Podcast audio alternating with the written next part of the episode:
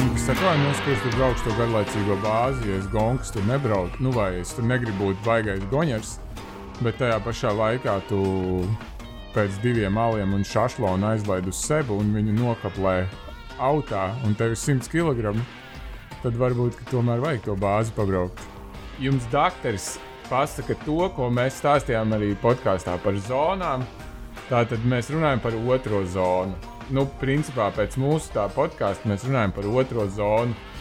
Un, um, Un uh, nebaidies arī pēc mūsu podkāsta. Man daži pazīstami uzrakstīja, nu, tā kā jūs tur sakat, trenēties, tā ir garlaicīgi. nu, ka mēs teicām, ka otrajā zonā vajag to darīt, nu, tas ir garlaicīgi. Neviens taču neteica, ka tas ir interesanti. Tur iet runa par to, kas ir vajadzīgs. Man arī uh, neskar frāzes, ka tas viss var beigties tur bēdīgāk vai sarežģītāk. Pavisam konkrēts lietas, tas, tas var stimulēt hipertenzijas spiediens paaugstināts.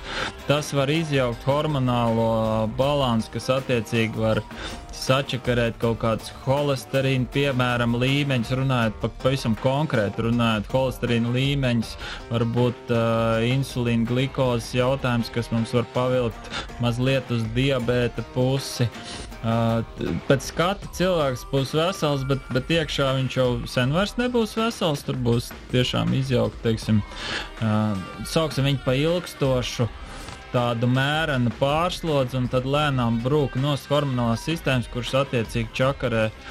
Es atvainojos par vārdu, bet uh, glikozi, holesterīna spiedienu, kas mums visiem iedod kaut kādu tādu metabolā sindroma, uh, pazīmīti, un tas viss ātrāk noved vēl it īpaši kombinācijā ar nepareizu uzturu un ēšanu, noved pie kardiovaskulāriem riskiem, notikumiem.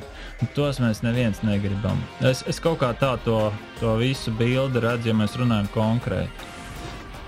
Spiediens ir uh, varbūt kaut kādā ziņā nenovērtēta lietiņa, bet no otras puses uh, varbūt arī, lai tas sportists pārāk uz viņu neiekoncentrējas, pietiek jau par ko domāt. Tur pat nav nekāda sakara. Vienkārši dzīvē tev ir iestājies hypertension.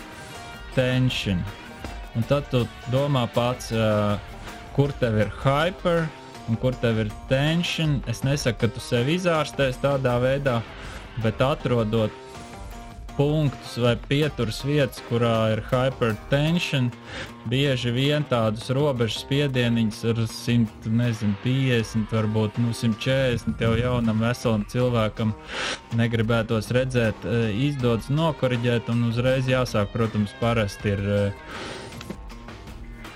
zem 20 minūtēm traģēdija.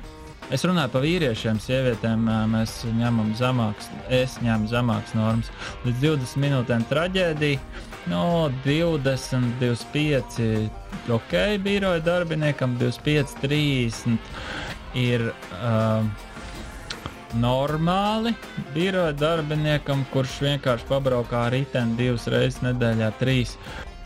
Un uh, sanāk, ka no 0,7 vatiem sākam, nu, pa lielam trešajā minūtē ar 1 vats uz kilogramu.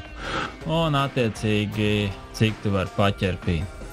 Tests ir uh, sastādīts tā, lai viņš būtu tuvu ideālai spīdzināšanas metodei.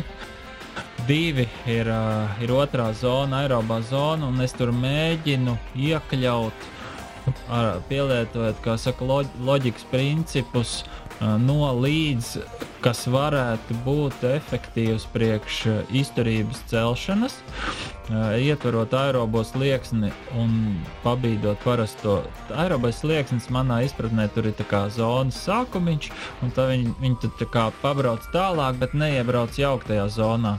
Vadošais rādītājs ir laktāts, bet ne tikai es ņemu vērā multi, multikomplekss lielums, ņemu vērā pulsu ventilācija, jeb elpošanas tilpumu, elpošanas ekvivalenti, jeb cik efektīvi notiek skābekļa piesaiste. Mm, teiksim, šie būtu četri vadošie rādītāji, ar laktātu priekšgalā, kur es mēģinu saprast, kur fizioloģiski izskatās, ka varētu būt tā otrā zona geekiem, tiem, kas, kas grib iet rīktīgi deep visās lietiņās, to mēs to otro epizodu taisīsim. Tāpēc es tā runāsim sākumā vienkāršāk. Ir, ir labs. pēc uh, treniņiem ir obligāts uh, atsildošais darbiņš, jo pie vieglas aerobas slodzes laktāts krītās ātrāk nekā sēžot divānā. Uh, un, un tie ir obligāti nosacījumi. Vai vienmēr man ir tāds teikums, tu tikai pēc sacensībām finišā neapstājies, turpini braukt. Lēnām, bet braukt, un kā tu redzi, pēc 15 minūtēm nekas jau baigi nav noticis. Tu 15 minūtes uh, viegla mīšanās ir obligāti tavā gadījumā. Jo citādā gadījumā tu vienkārši aizēji ar, ar baigo skābumu, aizēji atpakaļ uz savu mašīnu un turpini nodarīt savam organismam sliktas lietas. Es, es, es tagad nu, tā patiešām dziļi pārsteigts. Es nekad nedomāju, ka nu, šakis reāli ies, ies testēties, bet viss cieņš ceļiem. Jā, tu man uh, parādi vienu jautājumu sporta fizioloģijā, kurš nebūtu strīdīgs. Ja? kā ir vēl jau parasti lejā iziet. Nu, no alkohola, no kaut kā tāda kaitīga, teikt, nu, kaitīga. Ir jāpaskatās uh, limitējušie faktori un ziema jānostrādā gudrāk un jāizmanto laiks liederīgāk.